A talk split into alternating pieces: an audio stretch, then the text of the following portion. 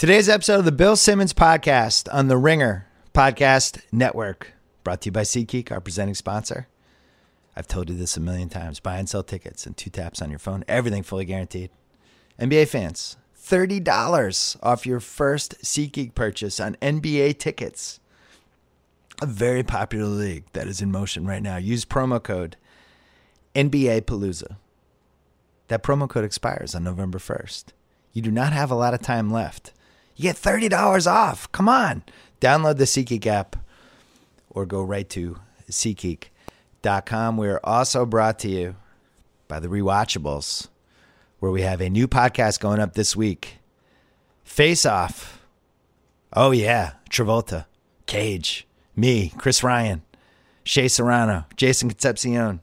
Four of those six people did this podcast so you can listen to it. Subscribe to the Rewatchables feed. It's my favorite Ringer podcast. I'm biased. I'm, i hosted a bunch of them, but uh, but we hit a whole bunch of movies that you've watched a million times, and we hit them in profound, deep, and important ways. Uh, this episode of Face Off had the word. Actually, I won't even say the word. It had dirty words in it. But uh, you can check that out. We have The Fugitive coming next week, too. So you have plenty of time to watch that. Don't forget about theringer.com. That's where you can find my column every Friday, as well as a whole bunch of great stuff, including today we had some great basketball pieces, but we also Katie Bakes did a feature on uh, A Rod, who has completely rejuvenated his public personality as as uh, a Fox TV analyst for these baseball games. Check that out. Check out all the stuff we got going in. Don't forget about the other Ringer Podcast Network stuff. Don't forget about this podcast. We did a special BS podcast on Tuesday with Jack O which uh, never talked to him about the Yankees. So we did Yankees. He really went after Joe Buck and John Smoltz and a whole bunch of other stuff. It was a quickie one. It was like 30 minutes. We put that up Tuesday, and then we had cousin Sal and I did our Monday podcast as well. Coming up right now, Pearl Jam. Then we're gonna talk to we're gonna talk to uh, Raptors GM Masai Ujiri and a little Chris Ryan, disgruntled Sixers fan. But first, here are the boys from Pearl Jam.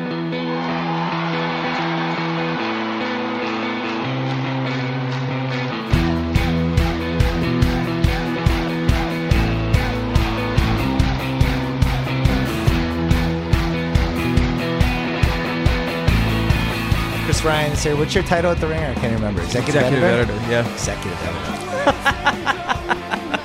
Host of Two Day NBA Palooza. Yeah. Yeah. Uh, we taped with Masai yesterday, and I was going to run that, but th- there's so much weird NBA stuff going on. I wanted to talk with somebody for 15 minutes. Who better than you? Sixers fan. The Sixers, every time the process seems like it's it's finally running smoothly, something weird happens. Markelle Fultz, he's looked weird this whole season. so let's can we can we lay it out a little bit? He looked fine in summer league, and he hurt his ankle. Like I he meant looked preseason, real season. yeah, and then and then something happened in October. He was playing in an inter squad scrimmage at Penn and uh, at at the Palestra, and his free throw shot looked like it was the third free throw he'd ever taken in his life. Yeah. you know, like he was like a late adult, like continuing education. I'm picking up a new hobby late in life, and that was worrying. That was troubling for a number one pick. Yeah. And uh, since then, there then there came out information about he's had this shoulder thing that's been bothering him, and it forced him to change his mechanics. He'd been adjusting his shot to change to, to compensate for this injury. There was also talk about how he had done a little bit of independent study and just decided to change his mechanics. Oh, not good. Yeah. So this has been kind of cov- hovering over him for his entire preseason, and he gets out there, and you know what he looked like? A rookie. Yeah. He just looked like a rookie. He looked like a 19 It's okay. Yeah. Like go back and look at some other guys' first three games. Yeah. Not not that big of a deal. Paul Pierce, I remember when he looked like a rookie. Andrew Wiggins looked like a rookie. Yeah. Kobe Bryant looked like a rookie until January of his rookie year. Everything was fine except for the free throw shooting part and the part that he's not shooting threes at all, which Yes. was such a big piece of what he was allegedly supposed to be. Right. He was supposed Not to be doing like either of those things is he can play off the ball. Simmons can run point. It's going to be fine. he was supposed to be conceivably this 50 40 85 percentage guy who could slash and kick and get the lane. He has the spin move. I Yeah. mean that he has this one great move. I, I don't know if I buy the shoulder thing 100%. I So wonder how much what- of this is psychological. Uh, I wonder if his shoulder That's where we are today. bit, So yesterday then- afternoon, uh, Fultz's agent Raymond Brothers Yeah. spoke to Woj, said uh, Fultz has been trying to gut it out for the team, Right. He he had some fluid drained from his shoulder, but he's he's trying he's trying his best. First of all, don't say anything, Raymond Brothers. Don't yeah. Don't say anything. And then Don't say gut it out for the team. It's game four. later in the Nobody day, needs to hear from you. He walks it back and says, "Actually, I got the direction of the fluid wrong. It Yeah. wasn't getting taken out. He got a cortisone shot in. I misspoke. right. The point still stands. He's got shoulder problems. So then this morning, uh, our time, Sixers put him on ice for three days. They're going to check out the shoulder. They're essentially, I think, the big picture is they are taking him out of the public eye. They do not want the eyes of America on Markelle Fultz against Dallas or whatever the next game is. it's smart. And so he's going to sit for a couple of games. And Colangelo, Bryan Colangelo, gave a press conference today in which I think he sold me a used Honda. I'm not sure. And talked about structural damage, how there wasn't any structural damage. He's got a lot of confidence as a kid, but he's maybe lacking some confidence. And it was just a lot of double speak and stuff like that. And it's just another bungled Sixers medical situation. And Well, it's that's, like, so that's let's go there first. There's three components to this. One is that this is now fourth or fifth time in the last four years yeah, so where the Sixers, Sixers medical staff has done a complete disservice to one of their young players. And not just like, oh, we screwed up uh, Ooh, whoops. Hollis Thompson's shoulder. It's like Yeah. these guys are huge investments. Yeah. Not that I, I love Hollis Thompson, but like this is like you can't screw these guys up. You've you've thrown away four to five years here to try to build around these three people. You cannot misdiagnose anything about those people at Right. any point in time. And yet we've seen it over and over again. And last year was a little sinister because they made it seem like Ben Simmons was going to come back. And then as soon as the season ticket deadline passed, when they got everybody's money, they were like, they shut him down. There's theories like is- that. There's and that's there's not a theory. That's well, what happened. And there's been a series of um like even this year with the Embiid minutes limit, which Yeah. which was I, of course like I I've, like other Sixers guys talk about this. Like he's a valuable, precious piece. He, he you have to have a min- minutes limit. You can't just be like okay, go out there play 38 minutes a game. He's also enormous. Yeah. He's not going to play that much. But because of the way it got messaged, whether it was like sources say or whatever, it's like oh Embiid's only going to play 15 minutes a game, and everybody freaked out, and Embiid was like it's bullshit. the messaging has been really badly, and they seem to not have a right handle on how crazy their fan base is, and I mean crazy in a good way for the most In part. a great way, yeah. their fan base has suffered through four horrible years to get to the point they got to this summer, and the excitement and the hype and all that stuff was just ratcheted up to unrealistic proportions. There was nobody in this whole Philly franchise to be like, "Hey, wait a second, we're young. Like, we're not a playoff team yet. We're building around all young people who haven't done anything yet. Like, let's calm it down. Like Joel Embiid. Like this is what what KOC was talking about when we were all talking in the Slack about it. Like, manage the expectations, not on the public, but manage your players a little bit. Mm-hmm. Joel Embiid, it's not good for you to start feuds with people and talk shit and act like you're a five time All Star when you played 31 games. I don't Like, see the thing that I don't it. mind about I don't I like that because Why? one because one thing the Sixers have lacked is like so, like a competitive spirit in the last couple of years. They now have a guy who's like I don't care who I'm playing. Like why I mean like we, if we like it in Draymond, we don't like it in Embiid. Draymond's done stuff. Yeah, I know, but like I mean like I I don't I don't feel like what Embiid is doing is like talking trash when he has no like I feel like what he's doing is he's like I'm not gonna get let anybody punk this team I think anymore. humil- I think humility is I'm not interested valuable in humility in. NBA. Come on, what is this? What are you talking Well, about? it's they're playing. You wanted to be Bob Corker playing I forward think for they're you? a Like young team that hasn't done jack shit yet. that's fine. Yeah, Like that's like, fine. just settle down, everybody. but if Andre Drummond's talking trash and Embiid thinks he can punk Drummond, then I'm glad Embiid's talking back to him. I guess I why is Joel Embiid shooting threes? Like why, why isn't he near the basket? Because he can. Because he can. Because I mean, I is understand. that where you want him? It's not necessarily. I don't love. I don't love Embiid playing the Garnett spot out on the top of the key. I like him to get closer to the basket. he's seven foot three? and I That's your also think opinion? that he's in Simmons' way a little bit. I think that Yeah. there's like a little. You cannot have two seven foot guys standing at the top of the key trying to run stuff. Yeah, I think they've put this team together as a collection of assets without really any thought to how all those assets would move together because they, they weren't interested in that. It was just like let's get assets, let's get assets Only assets. been a couple games. They played really well No, I'm not- against the I'm Wizards. They beat the. Pistons. Like this is this is the thing is that the narrative about the team gets away from like the team itself, and But- that's the job of the guys in the front office is to control that narrative, is to like make it so that these guys can do their work and get better. But I'm a- saying they haven't done their job. Uh, the the front office. I think the front office has done a terrible job. Yeah, job. I agree with you. I agree with you. I, I, it doesn't seem like they even how realize. are we having a Markelle Fultz press conference? But I'm not even talking about that. I'm saying it doesn't even seem like they've put real thought and energy into how all of these guys would play together and what positions they would be in. And like, why is JJ Redick on this team for $23 million for one year? To teach them the how to be NBA that? players. So What that they're that not mean? so that they're not all a bunch of kids out on the road together who have never b- done this before. Why do you have to spend $23 million on that? Why do you have to spend 11? You've spent $34 million on two guys. Well, one of like, them can't play. money- but like it's not my money. Like if they want to do it, like what were they going to do otherwise? I think it actually gives that it stretches the floor. It has a bunch, a couple of guys around there who are like, this is how you treat your body on the road. This is when you should go to sleep. You got to do this. You got to get on the plane. Like all this stuff. that- Jerryd Bayless can't do that. You already had him on the team. um, ben Simmons has been the breakout under 21 guy, other than maybe, I mean, Tatum, Fox, and Markkanen, I think have been really good. right. I think you look at those three guys and you go, And Dennis Smith has been like, is Dennis Smith playing? I'll watch for five minutes. Like he's been, but it's just just in case he dunks on somebody. he's going to be a great fantasy guy and a fun guy for social media. Yeah. I don't know if he'll be the guy who's leading a conference finalist, but we'll see. Yeah. He's fun. To get him at the ninth pick is great. Markkanen's been the big revelation for me. What do you think is behind all this scrutiny on the rookies this year? Why are we so like? It's because the NBA is a 12 month a year sport. and now it's 24 hours, and now it's like, Well, the Fultz thing's really bad because they traded up for him. yeah, That it's one thing like if they had the first round pick and they're like, we like this guy, let's take him. But they actually, when you make a trade like the one they made, now you're saying he's a sure thing, which is what people felt like when we were at the lottery, right?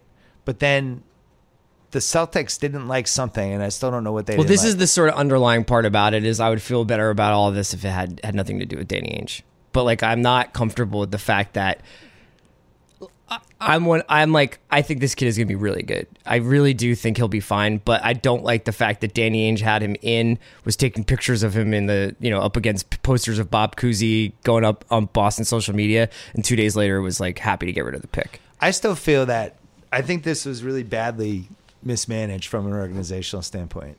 Because when you have a young team like this, the one thing you don't want is hype, expectations, we've arrived, all that shit. Like just just publicly you have to throw water on people. I'm like, these guys are all young. They have never played together. We have no real idea if it makes sense to have Embiid and Ben Simmons and then other tall guys on the court at the same time. Like we're to experiment.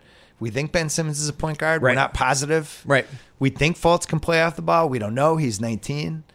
They haven't. They didn't manage that at all, and I think that was their mistake. And then, so Fultz shoots three free throws. People freak out, and Right. then it's like the sky is falling. It's because their over under was 41, and people thought this was a playoff team. It's absurd. I also think that it doesn't help that his uh, personality obviously isn't very domineering right now. And you look at De'Aaron Fox. If De'Aaron Fox was having a terrible time Right. from the field or from the line, you'd still be like, "But this kid is great. He gives great quotes. He plays his ass off. He's just a, he's already like a face-up defender to go after guys."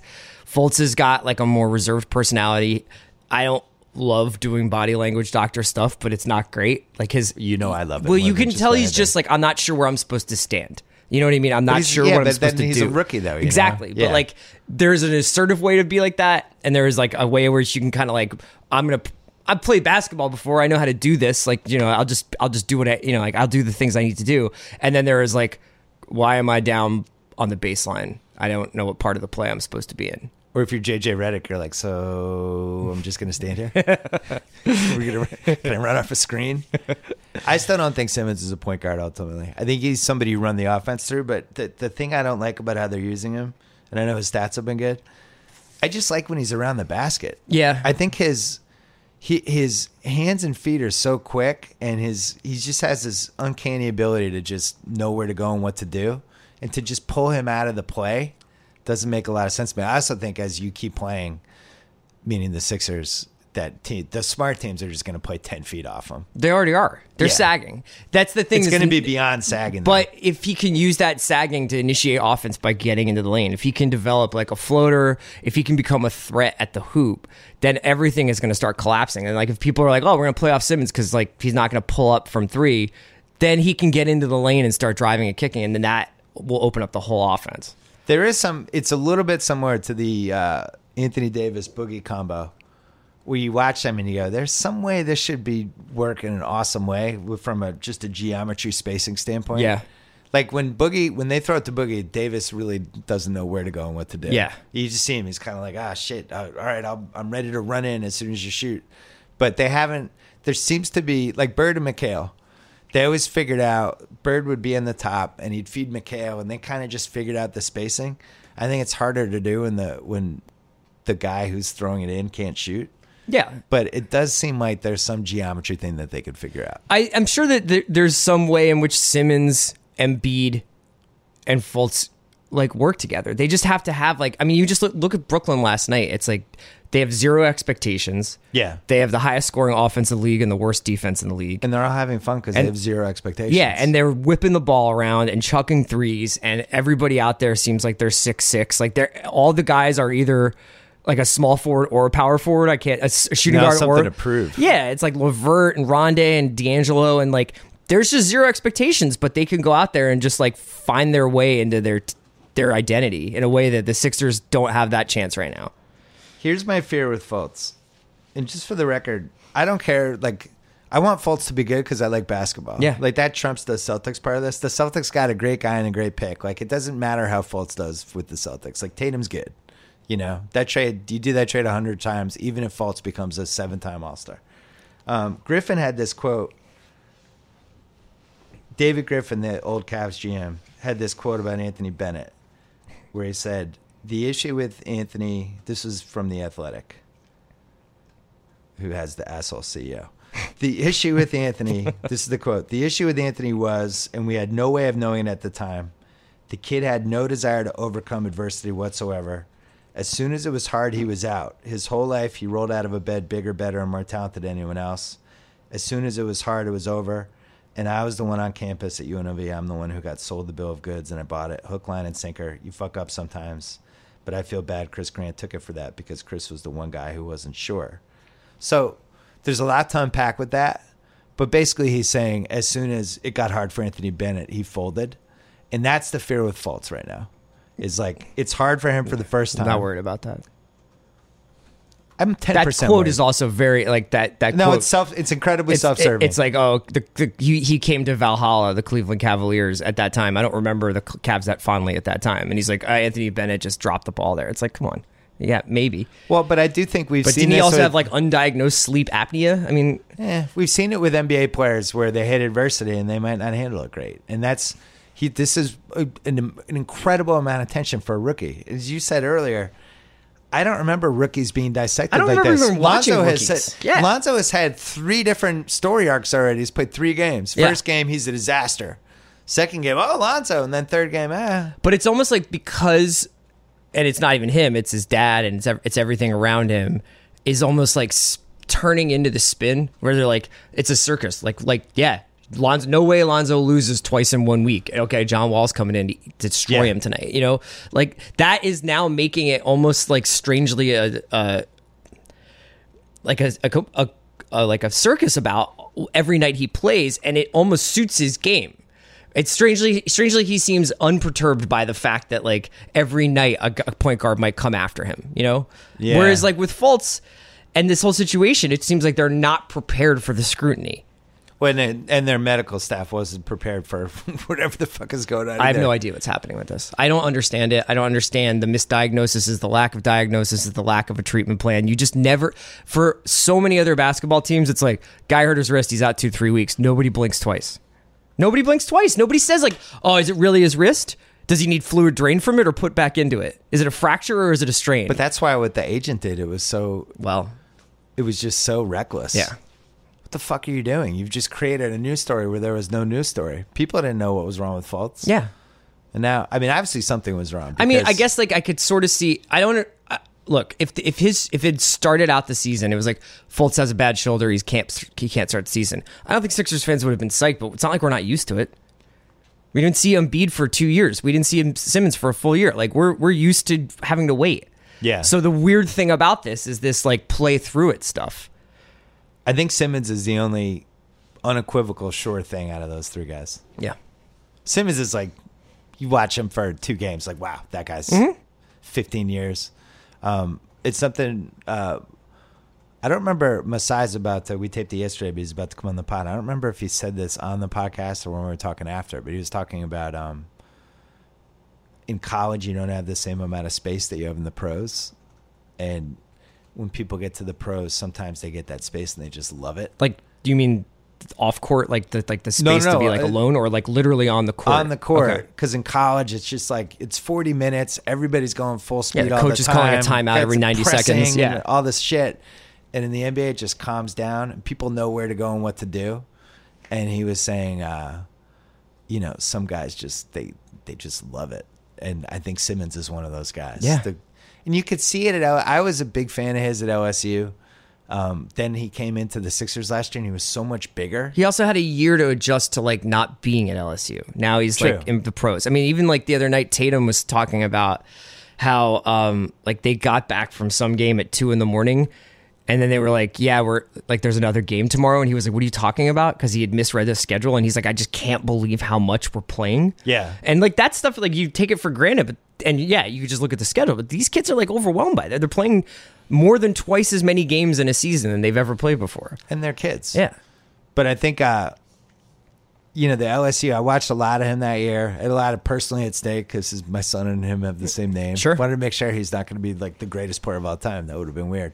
But uh, that LSU team, it was so poorly run. His teammates, he just had a weird team. And I, th- I do think he checked out, which I think was a real concern. And I was really worried about his competitiveness because I didn't like how he checked out at LSU. And it just seemed like he just wanted to get to the NBA. Then you watch him in these NBA games. It's like, all right, that's fine. Cross that concern off. Um, I still don't. It's going to be hard to imagine him having a 25 foot shot, but after watching Right. Aaron Gordon drain threes last night, five threes. I think yeah. anything's possible. Yeah. It's the old KG thing. Aaron Gordon's stroke now is nice. the Simmons is such a Kissimmee freak athlete. now. He's just Yeah. gonna be like his. If he gets that, that's that's a wrap, man. He's really really good. Simmons. Simmons is like a top 10 second, first, second team All NBA poss- potential guy. I think Embiid has the talent. I just, I'm not convinced he can play 60 games. Just show me. Let's see it once. Yeah, You know, Simmons is Simmons is fine. I, I- he probably could have played last year, right? I, I the word is that he could have played towards the end of the season. Yeah, And then Fultz, even though it's been really strange, like there are some things he's shown already that are the highest possible level NBA stuff. Like that spin move he has is freaking awesome. Yeah. You know, I mean, even just in like a few minutes of watching him in summer league when he before he hurt his ankle and before I think before the shoulder was really bothering him, you could just see he was a guy who was able to just pull up right off of like the little bit of daylight, which is Right. something that we really need. But it was a 20 footer. And Yeah. the question is, can he stretch that at 24? Well, you this is at like- summer league. This is like No, I know. yeah. But like uh, Bradley Beal, you know, you watch Bradley Beal and it's just like, it's he's it's he's like a robot, you know. It's just effortless, Right. twenty five footers. But Bradley Beal, I like- thought Fultz was going to be like This is a great example, though. It's like Bradley Beal. We thought was like uh, was like Bruce Willis from like Yeah, we thought like- he was unbreakable. Yeah, and it's like this is this kid ever going to be able to play a full season, much less sixty games? And now, what is he like a top five shooting guard in the NBA? No, So- I, I brought I brought up Bradley Beal just because that's kind of what I thought Fultz was going to be as a but he shooter. still could, is what I'm saying. Yeah. Is like it was like just because he has a Well, shoulder. it seemed like he was like almost pushing from the right side of his body, which makes me think maybe he really is hurt. yeah, I don't know. Part of it might be mental too. The Bennett thing worries me though because we've seen we've just seen guys over the years who have these crazy expectations, and who once else it gets in in that Bennett head, class? which one? Who else was in the Bennett class? The Well, draft that was class. a weird draft. Yeah. that was like. That I mean, I like just don't understand how so many people could be so wrong about one guy. Like, Well, the Fultz- Bennett thing was when they took him, it was crazy. Oh, we thought was he was going to go yeah, like but that was not what Fultz was. Fultz was like a presumptive, like the consensus number one. I think the only with thing- some like should it be Lonzo and some like whoa Josh. I'm pretty glad we don't have Josh Jackson. You know what I mean? Like there was like Josh Jackson talk. If you had stayed at three and taken Fox, I think you'd have been fine. Yeah, well, I mean, don't ask me. I wanted Monk. Yeah, he's been terrible. I was, I was just like, I saw Malik Monk score 43 By the way, points. I'm once. buying everyone's mock stock. Whoever's selling mock. I'm not selling. It's I an can't. incredible draft, though. I'm a founding member of the corporation. I can't. Oh, that's right. You don't have any left. Uh, no, it's been an awesome draft. I think we're going to look at this draft and it's going to be. It's also great. It's a great. It's great for watching League Pass because every game has somebody wa- you're in it where you're like, I got, I gotta watch Markkanen for a few minutes. You know, like Where it- does Sarge fit into all this? Well, Sarge is tough because he's my favorite Sixer. He also Doesn't needs the to ball into this, yeah. and plays like it's 1987. Like he's Yeah. so like it's just this beautiful, slow, kind of almost like like an antelope with rubber bands tied around its legs. Like you Yeah. can like like is he gonna make it like to the basket? And then it's like oh he did like a reverse layup. How did that happen? Or he threw like a behind the back no look pass. I just don't know. It, it'll be really interesting with a lot of these teams, like how they start staggering minutes and taking a really good player and putting him up against backups. I mean, you saw Oklahoma do that uh, with um, against the Wolves to get back in the game. They basically had Melo out there with like Felton and Abrines against a terrible Wolves bench, Yeah. and they made up a huge lead, they, a huge deficit. S- Sarge could be the best player on their second unit. Sarge Fultz second kinda- unit should be good. He's kind of overqualified to be that. Sure, and and but I think that right now it's like you can't have another guy who's big and needs the ball out on the court at the same time with Simmons and Embiid. Covington looks good too. Rocco looks great. He looks awesome. I, the funny thing about the Sixers is, I don't think they have any chance to make the playoffs, and yet they have eight players I really like. Yeah, they're deep now. It's crazy. It's a really likable roster. I'm not sure where Redick fits in on. But Redick just might be somebody who should just be on veteran teams. You know what I mean? oh yeah, yeah. Like where, if anything, the Clippers tried to get him too involved last year, but there's some sort of middle ground. Do you think that there could be like a Redick? Tr- can Redick get traded in the yeah, the in? December. That's the thing. You guys have. That was, I think, the reason they did the Amir because now you have 34 million dollars of contracts you can Yeah, flip. But I mean, they they have to figure out the Fultz thing, and they cannot put him in a position to fail like that. If he's hurt, don't play him. yeah. That's I- it. It's but this LeBron just said that to- this morning. Like, Yeah. if, you're, if he's hurt, I don't understand why he's playing. this goes back to the organizational thing we were talking about at the beginning, which I think the organization's the real villain here. With if the guy's hurt, don't play him. There's too much. There, that first game against Washington, that was like an event. That's the thing is it's like not like we're being run by Tom Thibodeau. game, I don't know right? where this came from. Where it's like gut it out. It's like Yeah. gut it out. Gut it you out. fucking kidding me? Yeah. Like gut it out. We haven't gutted it out in four years. These guys have all been on in bubble wrap for four years. Like let's let let him like get his shoulder fixed. It was almost like they were more worried it was going to be a story if he sat out a couple games to start the year than if he played games and I think that hurt. there's a disconnect between what Fultz thinks is wrong with him, what the Sixers think is wrong with him, and that's the problem. That seems to be the problem. Is We're this, sure like, this don't- isn't mental. I don't. I, I, I wouldn't have any reason to say that. I don't know. And like, Right. there's nothing about him where I'm like, this kid is faking a shoulder injury and like re- reconstructing his shot. Oh, for I don't no think reason. he's faking it. I just think maybe he's hurt and maybe he's. I don't know. It's like we've seen this happen in golf and in baseball where somebody can get a mental hiccup on something and they and it gets in their head and then they. I don't know. We got to fix this though because we need Fultz. I was when you watch this Simmons and Beat combo now. What I thought Fultz was going to be in my head, it actually makes perfect sense. If this is like the guy with 25 foot range who can also slash and kick and spin move and hit somebody for Yeah. a dunk, that is the perfect third guy for this Yeah. and would have been worth the trade up. I still think that has a chance to be one of the great we, trades we, we ever. need more from TJ McConnell now more than ever. TJ looks good. Yeah. I like TJ. This still has a chance to be one of the great trades because Tatum's a beast. Like that, the Tatum Jalen combo. Wait, even though, uh, are you saying to me that this has a chance to be one of the best trades, like great Yeah, trades for you, for you no guys? for both sides? Oh, okay. I'm talking about like yeah. I still know, wouldn't. I if wouldn't. Fultz is what we think he should be. It's a great trade. we were talking about this last night. Like, if you could go back in time, would you just keep the three and take Tatum? And I just, I wouldn't. I just think you well, go not for with it. the team you have. No, and I also just don't. I would never. I wanted it was Fultz. Lonzo's the one that Eh, Lonzo would have fit in pretty nice. yeah, he, he's It would have been pretty good. he's fine. Lonzo would have been really fun. Then we then we'd have like too many guys who don't shoot. At gunpoint, you'd take Lonzo. Come on. I'd still take Monk. Lonzo would be fun. Lonzo with Simmons, with the way they use Simmons, and the fact that when you watch Lonzo, he never has the ball for more But that would like be like a second. having like Rubio and Mer, like you know, it would just be like and and but White Jason. Williams Simmons passing. needs the ball. Lonzo doesn't really ever want to have the ball because if you stand next to him, he gets rid of it. I know he just does as a touch pass like every time you. I'm not positive Lonzo can dribble. I don't know. It's Can when Lonzo you watch does Lonzo Lonzo, have a play. handle? It's okay. I think Patrick Beverley would, would would point out some flaws with his handle. My biggest fear with Lonzo is we've saw it twice with Fox in the in the NCAA. and he's on that Beverley thing too. And even just when you're watching very carefully, it just doesn't seem like he wants to be pressured ever. Well, he will he will find out about that tonight against the Wizards. I feel like John Wall is going to follow him around for a while. You know what the Lakers fans you can't bring up to them is the Russell trade.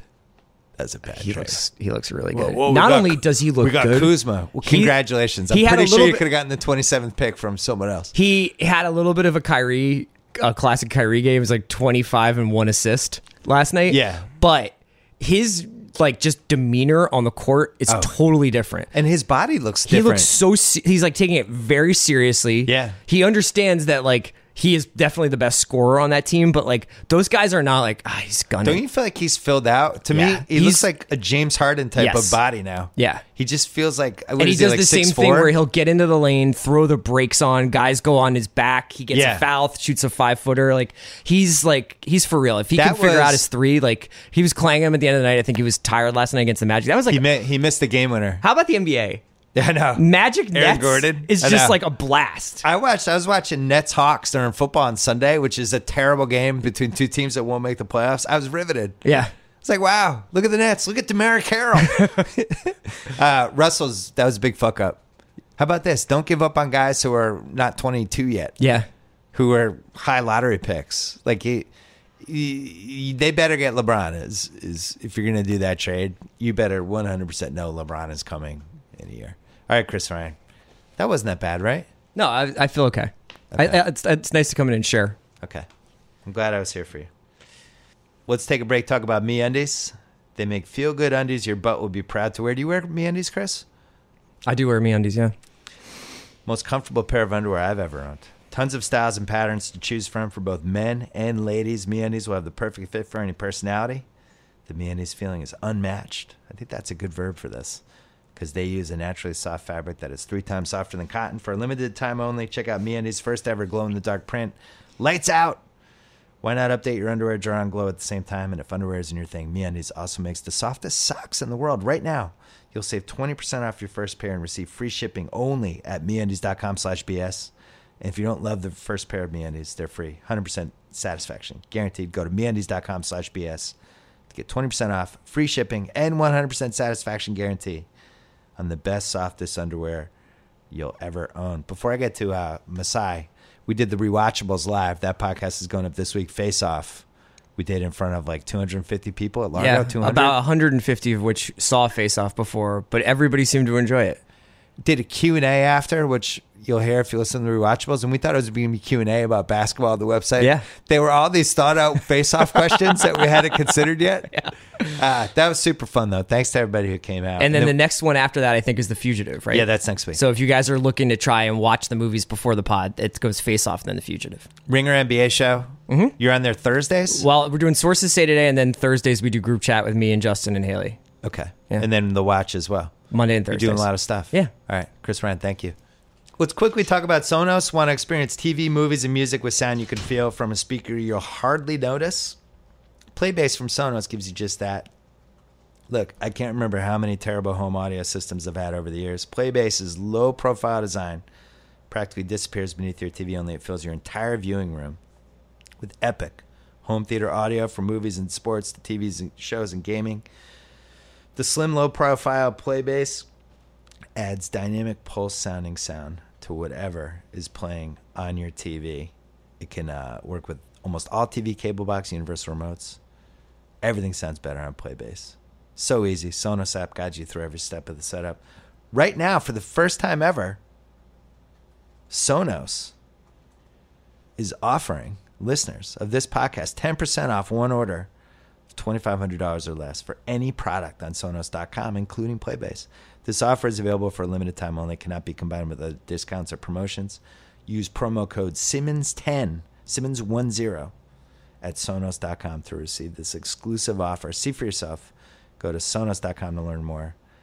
That is Sonos.com, Simmons 10. Okay, here it is. Masai Ujiri, fascinating guy, GM of the Raptors, um, and had a crazy kind of path to get where he is. And we talked about that. We talked about the NBA, where stuff's going, a whole bunch of stuff. It's awesome. Here we go. Masai Ujiri in my office. Give me all the ways people have mispronounced your name.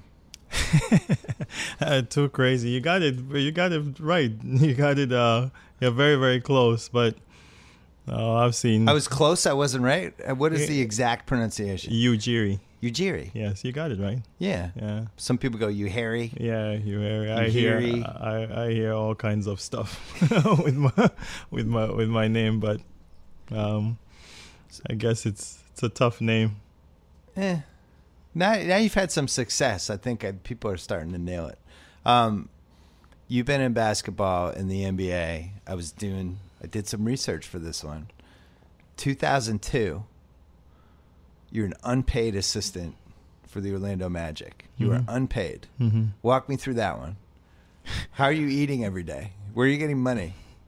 So I, I, I think I saved up a little bit uh, playing professionally in Europe, and that, that wasn't even a lot of a lot Right. of money. Um, but um, I was living uh, with one of my friends in Washington D.C. who was staying in a little studio apartment, so that was uh, that helped. It was cheap. Fruit Um, Loops every day? yeah, Froot Loops every day, Ramen? and, um, those those meals you cook that last like for four days Yeah. Um, Mac and cheese. mac and cheese and we eat a lot we ate a lot of african food Were you food. playing hoops still, or you just like you just no i in? stopped playing in europe and i came back and my goal was to get into college coaching uh, if i could and Coaching? yes Okay. yeah and i, I wanted to um, I, re- I really wanted to do that and had a great friend in, in david thorpe Oh yeah, who, my old ESPN teammate. yeah, Yeah. yeah, and we were and introduced me to all the coaches basically, um, and I began to um, uh, kind of know them, work camps, uh, Leonard Hamilton, Billy Donovan, um, Yeah. all the camps, and um, still I couldn't. I was helping a lot of kids uh, from Africa come to college, so uh, it was a little bit popular with the with the with the college coaches, um, which which helped me a lot. Um, but at this at this uh, at this time, I um, uh, Coach Thorpe uh, introducing me to all these coaches. Uh, he was working out um, prospects to be going into the NBA, and I I um I would go and help him out in Tampa, and a prospect uh, Uche Osonu who played in um, Wisconsin came to work out Yeah. and um, was going to work out with the Orlando Magic. And so I drove him to the workout. He had put his name in the draft. And the, the Orlando Magic, um, he went into the workout and they didn't let me in. So I just drove him. And after the workout, he came out and I went to lunch um, um, with him and the five prospects he was working out with, with Gary Brokaw, um, who was the director of player personnel at the time. And John Gabriel was the um, Oh, the Orlando GM. Yeah. yes, yeah. the Orlando GM, and Doc Rivers was coach. yeah. Yeah, so um, right when we are at, lunch, um, Brokaw gets a phone call, and um, one of a prospect canceled, and he asked me if I would bring Uche back to replace that prospect in a couple days, and he would allow me into the workout. And so while we were at lunch, we started talking, and I started telling him about all the prospects I knew in Europe and college and blah blah blah. Basically, running my mouth, and he found it pretty, pretty interesting. So that one prospect canceling and you get a break. Yeah, I got a break. That's how I. That's how I'm here today. It's unbelievable. I got into the practice. John Gabriel um, uh, uh, came to me and, and sat with me for a little bit. He was really nice. Doc Rivers came over, uh, sat with me. For, he was. They were very nice. And John Gabriel said, uh, Gary Brokaw told me you know a lot about um, about European basketball. Um, our European scout has a little issue uh, right now, and um, if you want to work with me or work with us, uh, give me a call. Wrote his number on uh, on a piece of paper. I tell you, Bill, I called every day for like six months. Every single every day, I called John. Finally, they told me to come to Orlando, and they so were they were like, Masai's on the phone again. What should I tell him? I know, I know. I'm it's not one, here, I'm not here. It's one of those that I, I, I don't know like what they even say. You know, like Yeah. yeah, yeah, yeah, bugging and bugging, and finally they get me to Orlando, to Orlando, and they get me to evaluate an NBA game. Yeah. Um, and they're playing the Clippers, and I evaluated like three guys, and they decided to let me work for them. You know, like um, um, just almost volu- like a volunteer. yeah. And But that's, I mean, a lot of guys have gotten in the NBA being like, oh, you're to open the door for me one inch? you just I'm in. take it. I'll do whatever. take it. That is what I advise people. You know, like bust your butt and and do it. And just traveling around. It, like the next year, I got uh, I got offered a couple full time jobs from. Um, the one I took was with Denver. Yeah. Uh, with Kiki Vandeweghe and Jeff Weltman, and um, my first full time job. Are you uh, to blame for the Tskitishvili pick or no? um, I tell Jeff I was the year after the the, The year, year after. Okay. whose whose game did you have when you were a player? What were you? Were you like a I I was one of those. I was the ones. That, I was one one of the guys that you say you know like that can't um uh can't shoot, and I learned to shoot you were like Europe. a three and D guy who yeah, couldn't shoot threes? Yeah, I couldn't shoot. I couldn't shoot, and then I learned to shoot in Europe. Uh, so athletic, could jump, uh, but couldn't shoot. And you growing up you grew up in Nigeria. I grew up in Nigeria. I was, I was born in England, but I only lived there for nine months, and my parents moved back to Nigeria. So you're in like elementary school, high school when Hakeem is the best player in the world because Michael Jordan retired briefly, Yes, and Hakeem was the man. for- Hakeem, Hakeem was unbelievable. I was I wrote about Hakeem in my book. I think it's a one in a billion chance you could ever replicate his career, and I just don't think we'll ever see a basketball player like that again because it's such a fluke. You have this guy who is one of the best athletes we've ever had in basketball, but he played soccer until he was 15 and learned this whole different footwork balance thing. And then all of a sudden, somebody just threw him a basketball. He's like, oh, all right, I'll try this. And just came at it from this way. I don't think it ever gets replicated. You should watch him teach. It's unbelievable. I've seen how many guys there, you know, Yeah. like thinking that, you know, like, hey, you could get something from this footwork, but uh, great friend, great person, you know, unbelievable person. Has this gym in Houston. I don't know if you know, you know, Well, like, it's hey, like the famous you send somebody there to learn post moves. mid, middle of nowhere, basically. Um, um, owns so much land in Houston, You- in the middle of nowhere. You know, like he has this gym, Yeah. and and you go in, and it's it's so absurd. You know, like it's in the, it's it's on a ranch or something, and you drive how long to get there, and the gym is just sitting there, and inside it's just the echoes of a ball, and there's this um, big picture of um, of his jersey or something, you know, like and a Yeah. couple of his shoes there, and it's a nice NBA uh, gym. I mean, practice um, floor and gym, and he just teaches, and it's incredible how he teaches. I took. JaVale McGee, Jonas Valanciunas, even DeMar went um, um, quite a Demar few. is like a big footwork student. yeah, yeah. He's become he's become one of the better footwork guys in the KD, Right, I did a KD pod this summer, and he said he admired DeRozan's footwork the most out of anybody. Yeah, when I think of footwork, I think of Akeem. I think of obviously Jordan, you know, but uh, Kobe became so good with with with footwork. Kevin McHale. Uh, Kevin another one. McHale is another one. Yeah, um, he was and incredible. yeah, I think in this era now, you know, like Demar has kind of mastered it in some kind of way that Yeah. you know, like is unique a little bit. People people uh, pay attention to it. So I was. I know it's tough for you to talk about other teams' players, but I was excited. Porzingis, I noticed he had a couple of footwork additions to his game this year that I think you know there was a little like touch of McHale, like a little drop step thing, and I was wondering like with the way basketball's going. I mean, you're part of the crusade of ruining basketball, which is shooting threes. Your team, all they do is shoot threes and layups now. But I worry about the big guys. If you're 15, why would you even work on your footwork? I think he'll Should come you back. 25 feet away and just shoot threes every day for your entire life? I think he'll come back. I think maybe if if the Akims and those guys, you know, like uh, come about again, there's no way you can, you know. But when do they come about? Those are generational players, right? But But all right, so 15 year old Hakeem, he comes into America. mhm. Is he shooting threes? Is 2017, 15, 17 year old Hakeem, Is he even thinking about low post stuff? He's not, but he's running. I Right. think he's running, uh, which I think uh, he's jumping, he's catching lobs, and I think um, he'll figure out. He figures out a way, you know, like to play To in yeah to play in one-on-one situations. You know, Yeah. which I think if uh, a lot of the big guys now, you know, like if they can play in one-on-one situations, they they they all play in the dunker now with with with the system, but um, I, I think guys like that will figure um, will figure a way.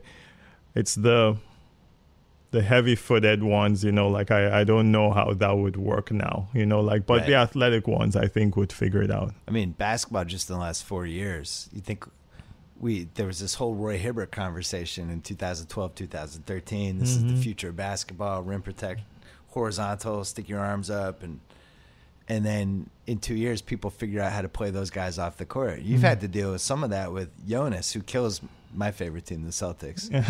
He's always just destroyed us. But um, a lot of teams have figured out a way to just basically put him in space and make it so that Toronto has to make a choice. Do we do we give up a little on this end and pound on the other end, and it's like this become this seesaw, which Well- I'm sure you guys must talk about constantly. Well, he's he's he's now. Uh, I think he's figured it now, out now, where he's he's playing in the dunker um, and posting up less. Um, yeah. So um, doing a lot of handling the ball instead of waiting to be thrown the ball in the post. You know, Right. like which is, I think, became easier to defend in in this day and age and.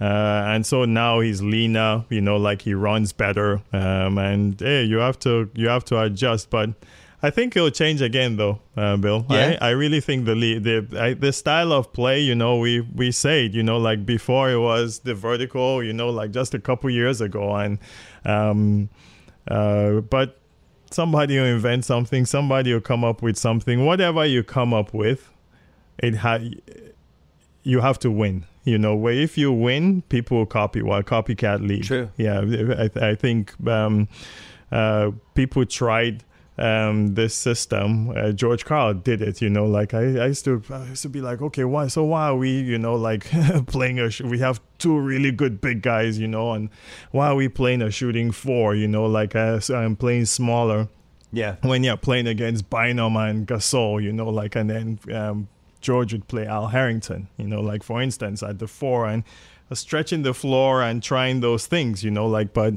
um, we never won big or a championship, you know, like I think Phoenix played that way, you know, like years ago and uh, came close. came close, you know. I Um, mean, shit, like uh, the 2008 Celtics, their best lineup was the lineup that had KG at the five and shooters all around basically, and Pierce playing up. yep.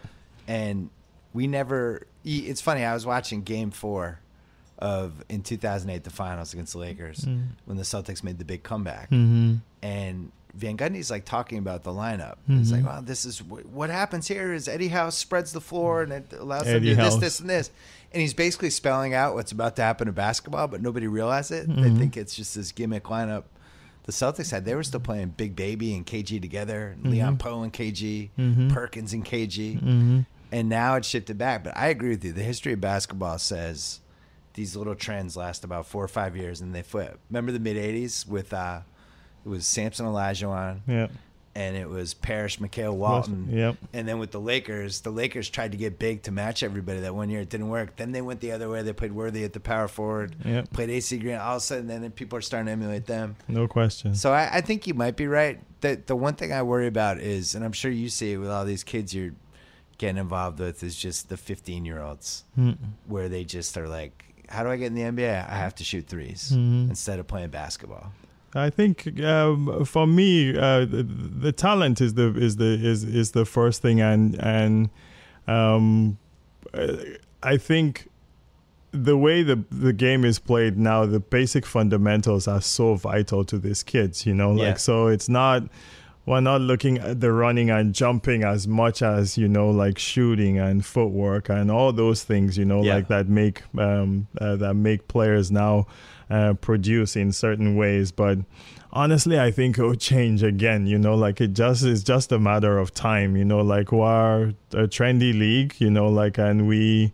Um, um, we're copycat, you know, like we just go with with the waves, you know, like and whatever is going, hey, you know, like everybody tries to go as long as somebody won, you Yeah. know, like doing it, you know. So, um, Well, so like take uh, Bruno. I did that draft. yeah, you took him, and Fran Fraschilla said he's two years away from being two years away, or whatever his quote was, which was hilarious. And now, five years away from yeah. being- So what'd you see in somebody like him? Because he was so raw at that point, yes, but Uh, you saw something. Well, you see, we saw the shooting ability, um, and then you see the length, seven seven wingspan. You see a young kid that's passionate about the game, and um, sometimes I wonder if I should have left him longer, you know, like over there to develop a little bit Yeah. more. Yeah, but I also wanted to see, you know, like um because sometimes. They don't concentrate on weights. They don't concentrate on him getting stronger, and Yeah. we've concentrated on that, and it's still been a long uh, process. Um, and then we didn't have the D League team for a couple years. So when you're buried, you know, like before we purchased the D League team, um, it was difficult for him to play anywhere, you know, and you can shoot all you want and develop all you want if you're not playing games. Right, you need to yeah, be out it- there. yeah, it, it leaves you out there. So, um, but it's a it's a work in progress. It's it's young kids in the league, and um, you at some point, um, it has to get to a point where you say, you know what, are you doing this or are you not? Are you do you have to move on from it? And um, he's close, you know. Um, we we we think he's close, but um, but it's, it's still a it's still a process. He's he's he's gained the um he's he's mastering a couple things sometimes off the court too bringing kids from um other parts of the world you know like there's there's so much adjustment here that you don't Yeah. know yeah language um um culture all those things you know Having Um, money, no? having, having money, having girls in the hotel lobby, all that stuff. i'm sure Somebody Instagramming you and you're not looking. yeah be a million this, this That's why I'm so amazed by Giannis. Mhm. you know, I did that draft and it was it was almost like he was like this mythological draft pick. We didn't we didn't we were watching the videos. We don't know if the rims are ten feet and you know, you know his background. It's like, wow, this is a real roll of the dice, but he's got these long hands. Mm-hmm. There was a lot of talk about how long he has long hands. And but then you see what he's become over the last four years. Mm-hmm. And now it's like I feel like he's going to throw the draft totally out of whack Mm-hmm. because the, the the needle in the haystack pick where you end up with that. Now it's going to make it's going to incentivize everybody to look for that next version of that, you know. And I think I don't know if we see that again. I think Giannis is we. I mean, literally, he's the freak. I don't know if that ever happens again. Yeah, it's it's it's it's unbelievable how much uh, the world knows about the NBA. You know, like you'll be amazed. You know, Yeah. like how much the we're just traveling in Africa, even in the summer, and um, I I sometimes wish there was um, more facilities over there, you know, like because you see all these freaks, you see all these, you know, like long guys, tall guys, you know, like athletic looking, you know, like, but uh, there's nowhere to play, you know, like, and uh, And they don't have the sneakers. yeah, either. they That's don't have another they thing. don't have the shoes, and yeah, and and um and that's why they're so great at soccer because you don't need any of those, you know, like it's, Right. it's like how we started playing ball, we just go play, you know, like Yeah. they they are playing ball here. Uh, and they just go play soccer without shoes. I did it, you know, like, and we just go, we right out of your mom's stomach, you know, like you're ready to play outside here, right outside your office. Guys would, Yeah. young kids would be playing soccer because there's uh, there's a, there's space.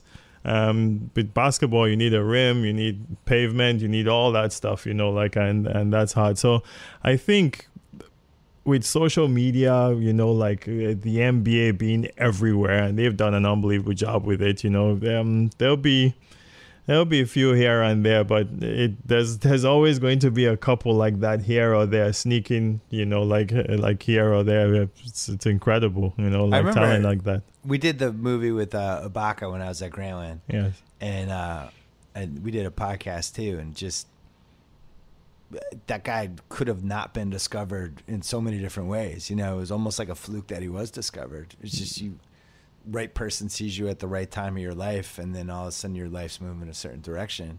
but that easily could have not happened to him. you know? I was coaching. I was coaching the Nigerian uh, under eighteen team, and we play in a championship, and we play against the Ibaka's team uh, in South Africa. Um, I think two thousand and can't remember it's 2004 2000, 2005 maybe and and Ibaka had 18 points and 20 rebounds in the in the semifinal game. And and then I go to Nigeria a couple months few months later I go to Nigeria to do my uh, I'm scouting for the um, for the Nuggets at the time. I go to Nigeria to do my camps and um, Ibaka is playing in like um, one of the African championships uh, club championships you know like in um, still I did not r- register that you know like this guy is like an an NBA player type Yeah. thing. You know what I mean? Like until he gets the opportunity to go to Spain. And he go he go plays and and then all of a sudden you know like we're hearing about him a little bit more and then um and I take Bryan uh, Colangelo to and we go watch him and um but it's one of those things, you know, like that. I tell people, trust me, if I knew like a lot of all these African players we had, um, whether it's the Embiids or or the um, um, Pascal, all these guys were in basketball without borders. But Yeah. at that time, you know, like they're still raw. They haven't gone through like maybe the college or European experience. You know, like are they are they good enough you know like uh, can they do it you know um, and that's the tough thing when there's a lack of facilities over there So explain basketball without borders in 20 seconds. um, well the nba does a remarkable job of um, bring every year um, host this camp in south africa where they bring um, nba coaches nba players and they select kids from all over uh, all over africa Yeah. um, top kids uh, and bring them to South Africa and, um, and and coach. this has been like the last 10 years? I started in 2003. oh, so the last 14. Yes, not about 15 years now. We're going into uh, 15, 15th year, and uh, it's incredible program. I think the NBA has built, and now they've introduced the NBA game. Yeah. Um, where they've played a couple games, uh, it's it's been remarkable where they play the African players against uh, the global. It's the, it's almost like a, a mini All Star weekend in, in Africa, and Yeah, seriously. yeah, it turns out uh, plenty community um, um, events and community work that the NBA is doing all over the continent. And a guy called Amadou Fall, who was a scout with um, with the Dallas Mavericks, now heads the NBA office in in Africa, and they're they're doing it's it's really growing. You know, like I'm I'm curious to see. And now you've seen the last ten years. I'm curious to see what the next ten years um, Do we is going need- to be. Yeah, is there like is there potentially a Westbrook that comes out of this, or some sort of some sort of person becomes the face of? Oh yeah, that's he came out of that program, and then that pushes it another level, right? Well, there are quite a few now. You know, like uh, Embiid was part of um, Basketball Without Borders. Oh, that's- yes, yes, that's perfect. Yeah, so keep Embiid on the court, though. Yeah, so he's a he's a he's a he's a big one. Gorgui Dieng. There's been quite a few. You know, like but you're right. Is that big one? You know, like Embiid could, Embiid could be it if he's healthy, Yep. which unfortunately, the Embiid if he's healthy has become, uh, you know, that's what you have to say. He's played 35 games, but God, he's talented. You know, I saw him work out before the draft. you did. I got invited to a workout before he got hurt. And Where in LA here? in LA in Santa Monica. I wrote about it at the time because I was like, this guy has to be the number one pick. And I'm not a huge workout guy, but it was he was seven foot three and the way he moved, and it was like, oh my God. Like this is he, there's no way he's not the number one pick. And then he got hurt. But um I would I would like to see that team him and Simmons and all those guys stay healthy for a year just because, you know, we need good basketball players They're a good team. the league is as talented as it's been, I think, since it's probably been 25 years. The league is in 90, I, I think- Hmm? 93, I think 93 range was the last time we've had this much talent in the league Mhm. at the same time. It's crazy. It's in a. It's, I think it's in a great place. Yeah, I think the league is in a in a really good place. I, Like Simmons comes in in Philly, he's, he's Hmm. averaging a triple double for the first four games, basically. It's just, these are nuts. These kids are like 19 and 20. Yeah, lots of good young kids uh, in the league uh, c- uh, coming up, and um, the stars ever- the stars are living up to it. Did you ever? You haven't really lived a world yet where I've talked to Daryl Morey about this too. Your teams have always been competitive, you haven't lived a world where you're like, all right, we're throwing away a couple seasons and rebuilding and going through the lottery. Would that be fun for you, or are you like competing too much?